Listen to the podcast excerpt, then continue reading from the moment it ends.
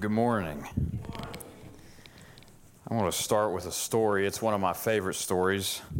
You have to forgive me, I like stories. My degree is actually in English. Um, this is one of my favorites. It has to do with, um, I've always been a fan of Sherlock Holmes and Dr. Watson stories. And uh, I remember hearing this story once about Holmes and Watson and they're on a case, and this case leads them to a forest one evening. And after a hard day of working on this case and maybe a little bit too much to drink, they both decide that it's time to retire to their tent for the evening. So they crawl into their tent. And in the middle of the night, Holmes nudges Watson and says, Watson, I want you to look up at the night sky. Tell me, what do you deduce? Watson, eager to prove himself in front of his mentor, says, Well, astronomically, it tells me that there are probably millions of galaxies and billions of planets. Astrologically, I observe that the planet Saturn is in Leo. Horologically, I deduce that the time is 15 minutes past 3 in the morning. Theologically, I deduce that God is very great and we are small and insignificant. Meteorologically, I think that tomorrow we're going to have some good weather. What do you think it means, Holmes? Sherlock turns and looks at him and says, Watson, you idiot, someone stole our tent.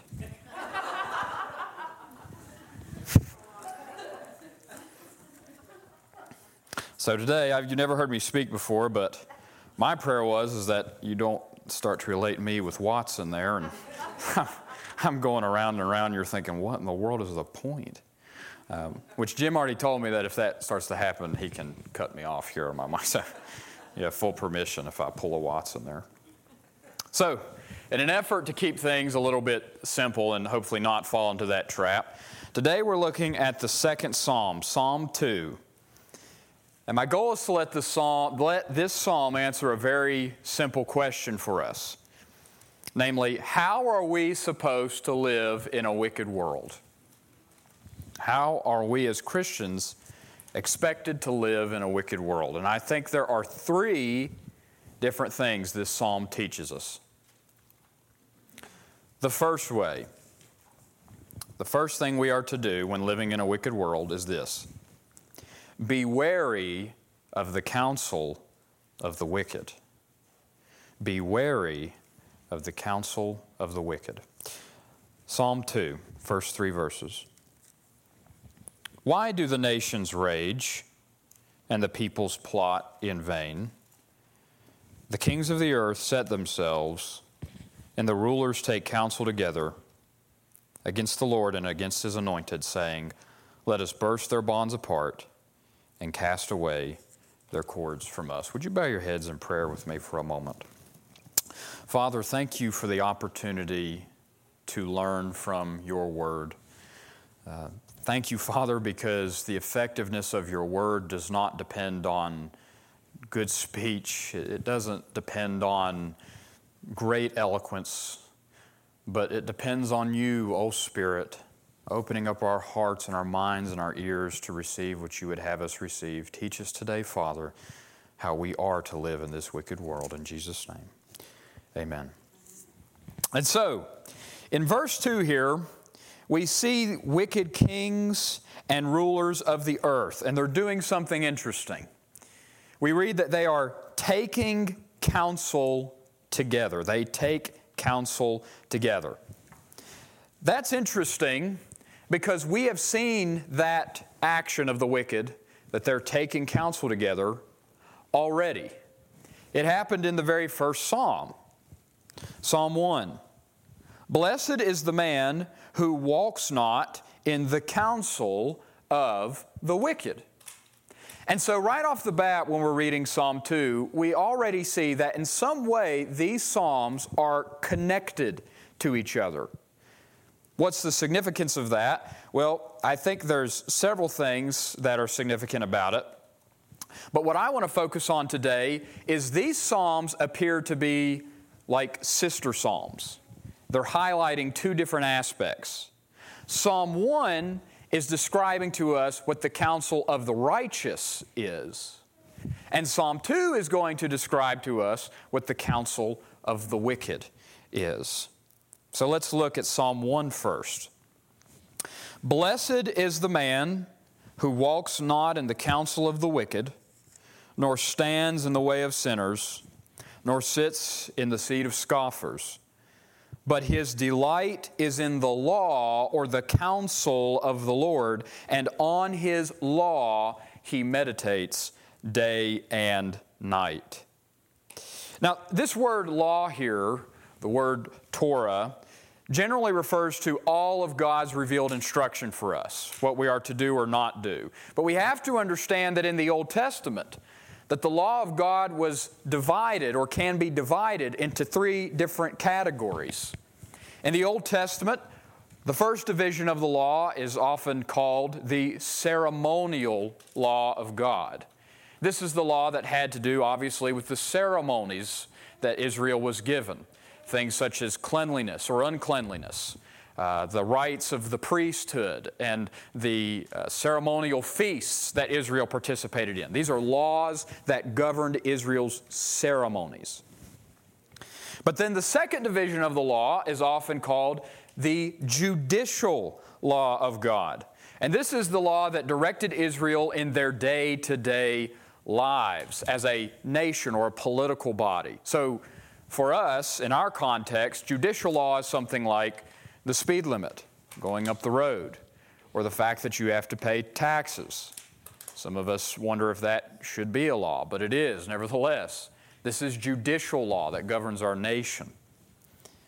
But besides the ceremonial law, and besides the judicial law, there is a third division that the Old Testament ho- holds up in a higher regard than either of the other two. And this law is typically called the moral law of God.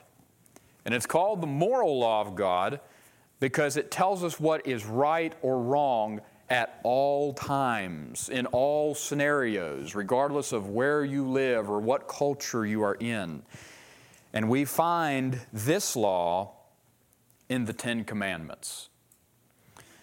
Now, I said that in the Old Testament, the Ten Commandments are given a higher place of honor than the ceremonial or the judicial law. And there's several ways the Old Testament does this, but a couple quick ones. Uh, for example, only the Ten Commandments were etched in stone. Only the Ten Commandments, according to the Old Testament, were etched in stone by the very finger of God.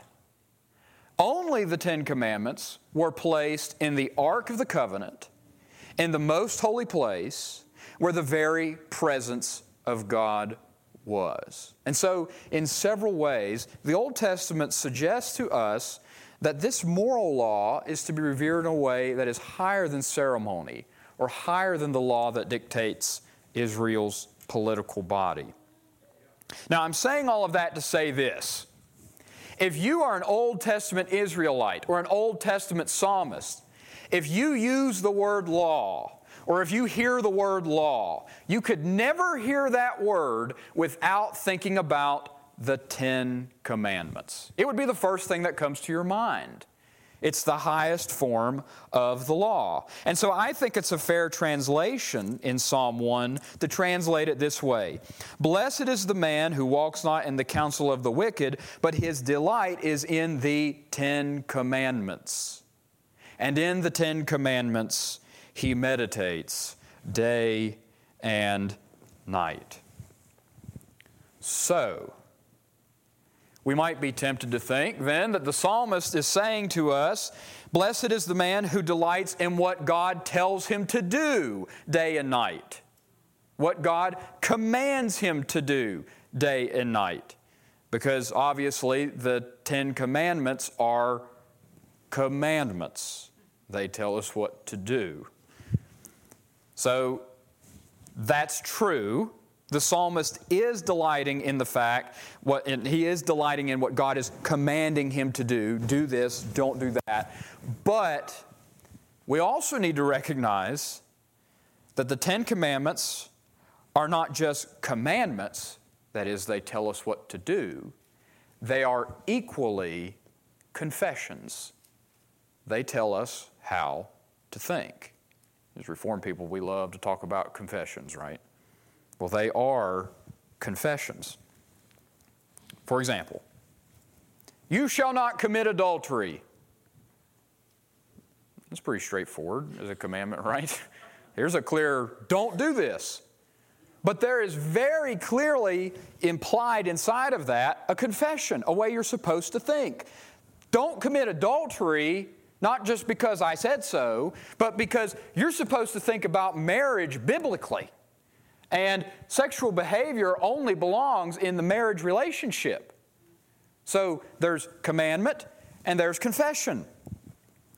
Or how about, do not take the name of the Lord your God in vain? That's pretty straightforward. But there's a confession. Don't take his name in vain, and that implies because his name is holy and it deserves to be honored and respected. So it's a commandment and it's a confession. And you could go on down the line with the Ten Commandments. Don't murder somebody. Okay?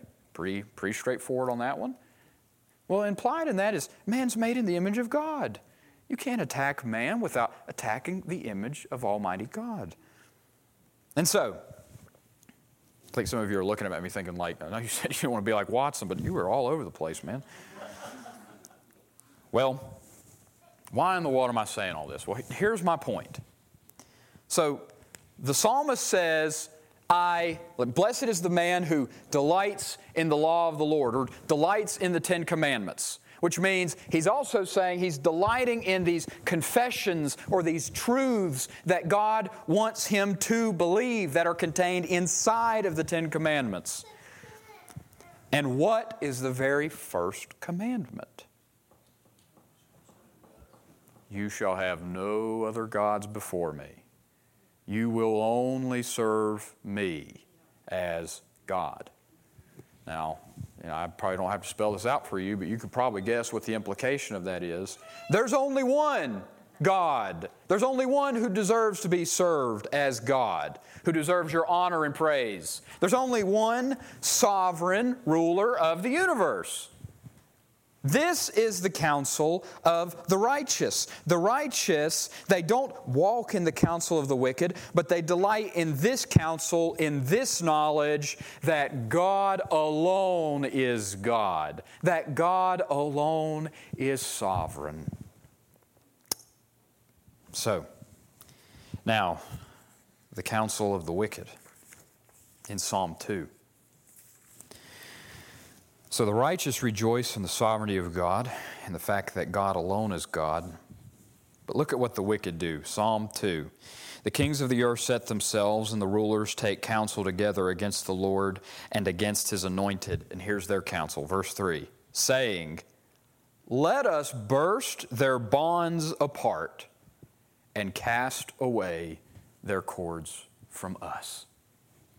So the righteous are rejoicing in the fact that God is sovereign over their lives, that God controls them, that God is God, and, but the wicked are consumed by the very opposite. They're saying, I don't want to be caught up in the bonds of God. I don't want to be bound up in God's controlling cords. I want to be sovereign. I want to be God. And that's not a unique point made by the wicked in Psalm 2. But Genesis 3 5 says it was the desire to be like God that made Adam fall. And Isaiah 14 and 13 through 14 says that Lucifer desired to set a throne on high to make himself like the Most High, and he was rewarded with being sent to Sheol. So, these are the only two counsels in the world the counsel of the righteous, which says God is sovereign and the righteous delight in that truth. And then the counsel of the wicked, which says, no, let's cast off God's sovereignty. Let us cast off God's control. We are God's now. You know, we are incredibly blessed by the freedom that we have in Christ. You know, you can you're free to eat what you want to eat. You can drink whatever you want to drink.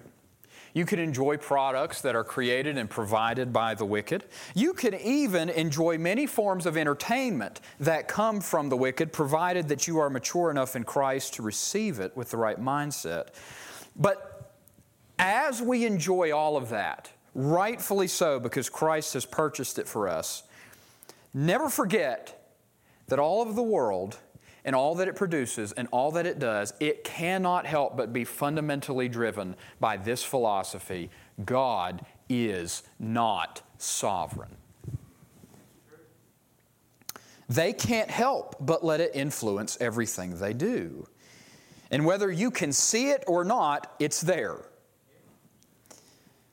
So, does that mean, um, am I saying, hey, let's all be monks? You know, let's all just hide out in here and because we can't escape it? Well, no.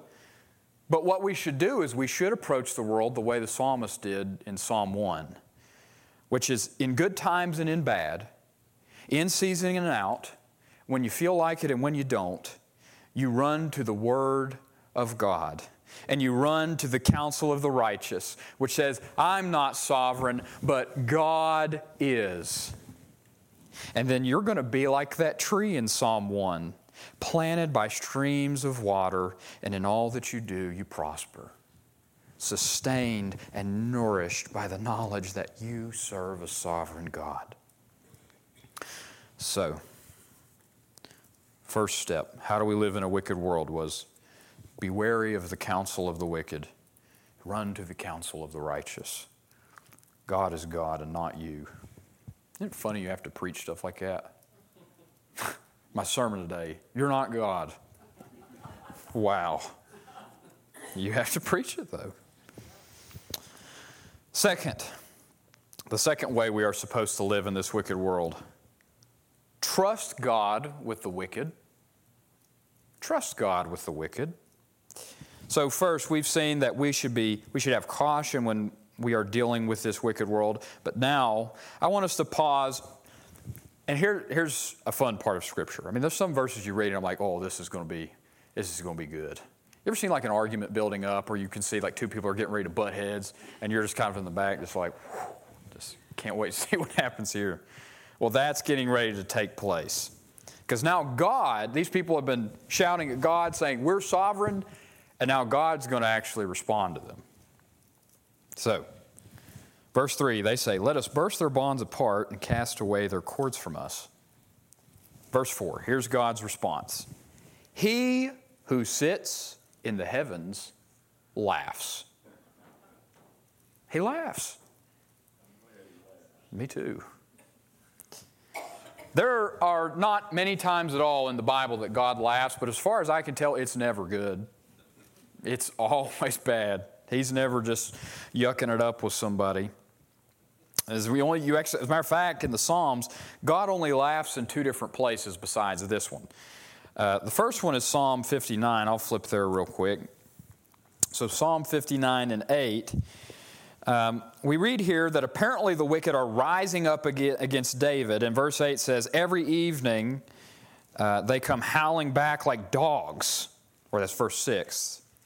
Howling like dogs. And then in verse 5, in response to this wickedness, this is what David asked God to do. You, Lord God of hosts, our God of Israel, rouse yourself to punish all the nations and spare none of those who treacherously plot evil. And then verse 8 You, O Lord, laugh at them. You hold all the nations in derision. So, God laughing at the wicked here is connected with David asking God to destroy them. Psalm 37.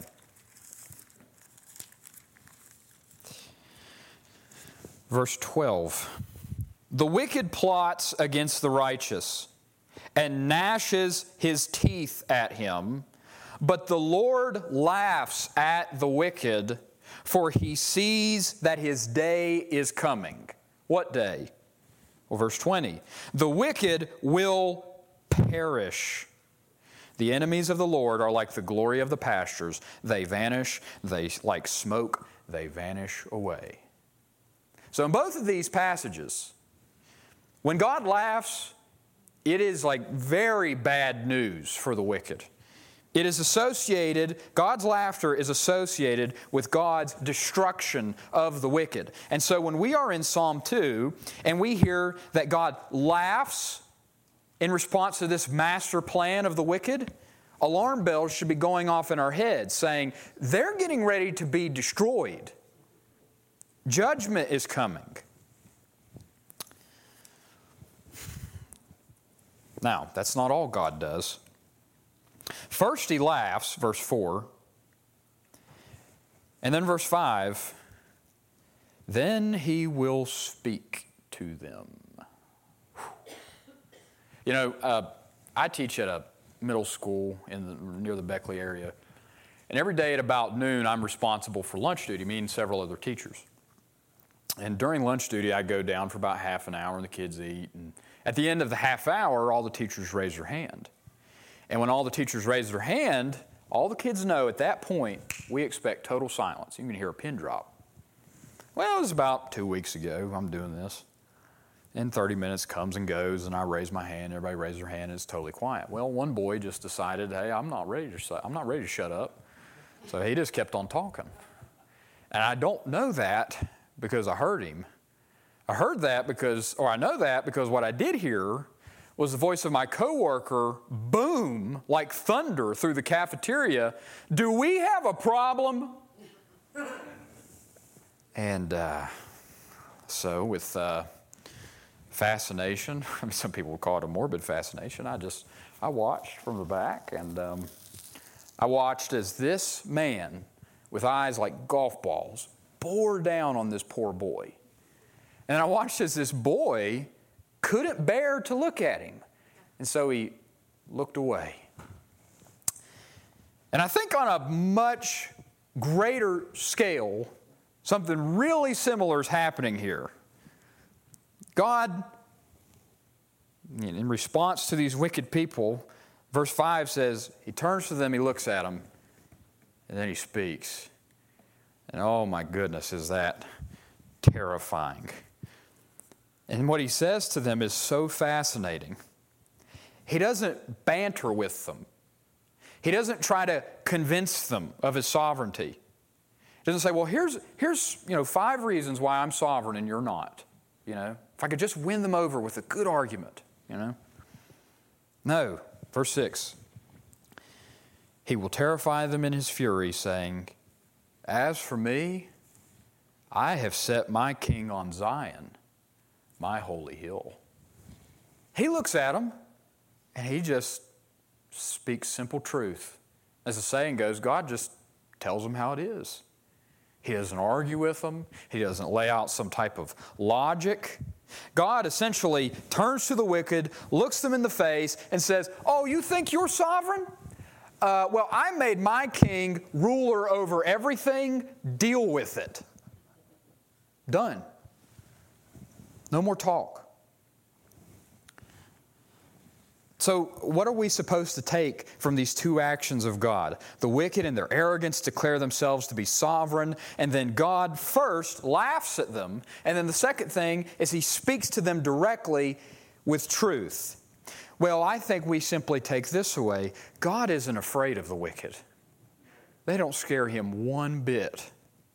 Sometimes we can be afraid. We could be afraid of what they may or may not do. We're concerned with present wars, rumors of wars. Maybe in our own day, it's political regimes or threats of the Taliban. We're concerned about philosophical and moral movements that sweep through our nation, things such as homosexual marriage, the concept of gender being fluid.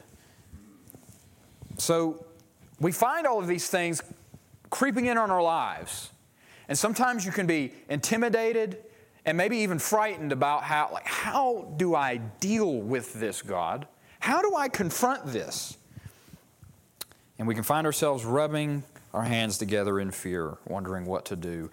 And while it is good to have conversations about how we are supposed to respond, before we do that, let's just all take a step back and remember this that God isn't afraid of the wicked. He knows how to deal with them, and He's going to deal with them. And you can rest in that knowledge.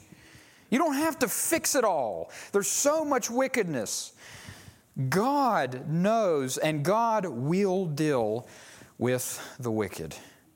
God is not afraid of looking America in the face, China in the face. As a matter of fact, this text said that if all the kings of the earth and all the nations of the earth gathered together and said, We're sovereign now, God would do two things. He'd look at them, he'd laugh, and then he'd start to talk to them and say, No, Jesus is king and you can deal with it.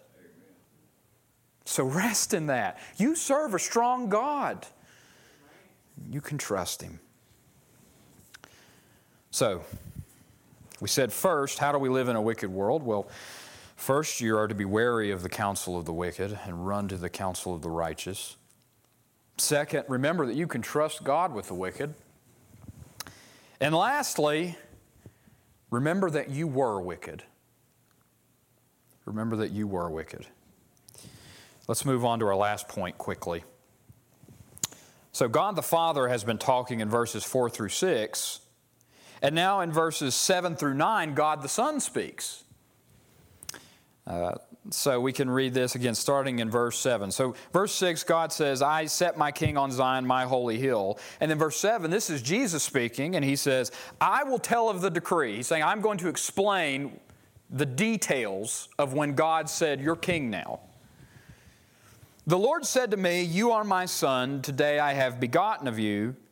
Ask of me, and I will make the nations your heritage and the ends of the earth your possession. You shall break them with a rod of iron and dash them in pieces like a potter's vessel. So the father tells the kings the simple truth of, oh, you think you're sovereign? No, Jesus is Lord. And then Jesus begins speaking at verse 7. He says, Not only that, but the Father said that you are my heritage, you belong to me, and I'm free to smash you like a vase against the ground whenever I want to. So, surely the next thing that comes is the judgment of God. I mean, surely. I mean, do you sense the rising crescendo in the passage? The nations rage, the kings of the earth, they're wicked, they're arrogant, they're lunatics, crying into the heavens, We're God. Then God, in anger, speaks to them and says, No, you're not. And then the Son speaks and says, As a matter of fact, I own you and I could smash you at any moment. So here it comes, right? The judgment of God. Verse 10. Now, therefore, O kings. What? Fear and tremble? No. Be wise. Be warned, O rulers of the earth. Serve the Lord with fear and rejoice with trembling. Kiss the Son, lest he be angry and you perish in the way. You know, you remember in the New Testament that, that funny story of the sons of thunder, right? James and John. And uh, they see some people maybe not following the way that uh, Jesus taught them, and they call out to Jesus and say, Okay, let's, let's call down some fire on these guys. Just burn them up. And if we're not careful, we're reading Psalm 2 and we're, you know, we're like a son of thunder. We're like, yeah, okay, let's, let's take care of business here. But that's not what God does. In spite of all of their arrogance, in spite of the fact that they were literally claiming that they are God, God reaches out to them in grace. Now, here's the most important point of today's sermon, I believe. I believe that when, guess what? When Psalm 2 is talking about the kings and rulers of the earth, it's talking about you. Not people like you. It's talking about you. Just as John 17, when Jesus prays for all who would believe, is talking about you, I think Psalm 2 is talking about you. Here's why. I kind of hid this, I'm sorry, but verse 1 Why do the nations rage and the peoples plot in vain? But then verse 2 says, The kings of the earth set themselves, and the rulers take counsel together. Well, who are we talking about? Are we talking about the nations and the peoples, which is everybody? Or are we talking about rulers and kings? Well, the best answer to this, this little parallel, is that the kings and the rulers are representatives of all the people and all the nations. They are representatives or mediators for the people. The people and the nations rage and plot in vain in the kings and in the rulers. Now, the reason why I say that is this is something that you see throughout the Old Testament. Kings in the Old Testament were viewed as mediators for their people. They stood between God and their people. So, one example is 2 Kings 23 and 3. There, King Josiah, it says, made a covenant before the Lord, but then you read that all the people joined in the covenant. That doesn't mean that they all individually went up and made their own covenant after that. But what it means is when Josiah made that covenant, Israel made it in him. And so Josiah is a mediator for the people of God. So when you read the nation, or you, when you read that the kings of the earth are saying to God, We're sovereign, not you, that's you. When you read that the kings of the earth say, Let us burst their bonds apart and cast away their cords from us, that's you that said that. Not just some king in the Old Testament. That is you. But that also means that when God speaks to these kings in His infinite grace and He says, Kiss the Son lest He be angry, He's saying that to you. He's saying, Kiss the Son lest you perish. Look at what He says in verse 12 Kiss the Son lest He be angry and you perish in the way for his wrath is quickly kindled. Get this blessed are all who take refuge in him. Romans 5:19 tells us this, for as by one man's disobedience the many were made sinners, so by one man's obedience the many will be made righteous. That is, we had a mediator named Adam who represented us but because Adam was sinful, we were all damned to an eternity in hell. But Psalm 2 tells us that God called to you in your sin and said, There's another mediator. There's someone else besides the kings of the earth to represent you. There's someone else besides the first Adam who can stand in your behalf. And if you run to him, if you take refuge in him, there is no condemnation for those who are in Christ Jesus. So take a moment, Christian, and delight in this fact that in spite of all of your arrogance, in spite of your downright lunacy that caused you to shake your fist at the sky and say, I'm sovereign, not you, in spite of all of that, God still called you. And God said to you, Take refuge in Christ, and there will be no more condemnation for you. I'll close with this 1 Corinthians chapter 6. May we pray for grace for the wicked, knowing that God has already shown us this grace. 1 Corinthians 6 9. Do you not know that the unrighteous will not inherit the kingdom of God?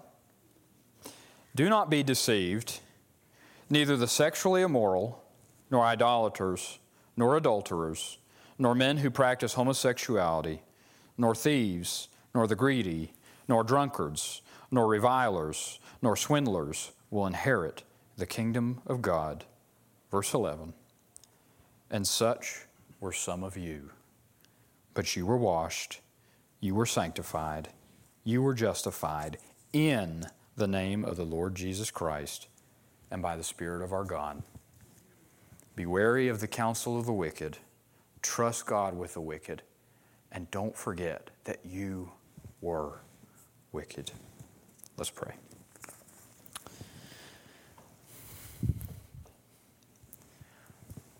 Oh, Father, thank you. We say it a hundred times, but thank you for sending your Son. I don't have to stand before you by myself. I don't have to stand before you with a representative who is not right with you, but I can take refuge in the Son. And I don't have to perish. Thank you, Father, for the constant counsel I can find in your word that you are sovereign and I am not. Thank you, Father, because I can trust you with the wicked. In Jesus' name we pray. Amen.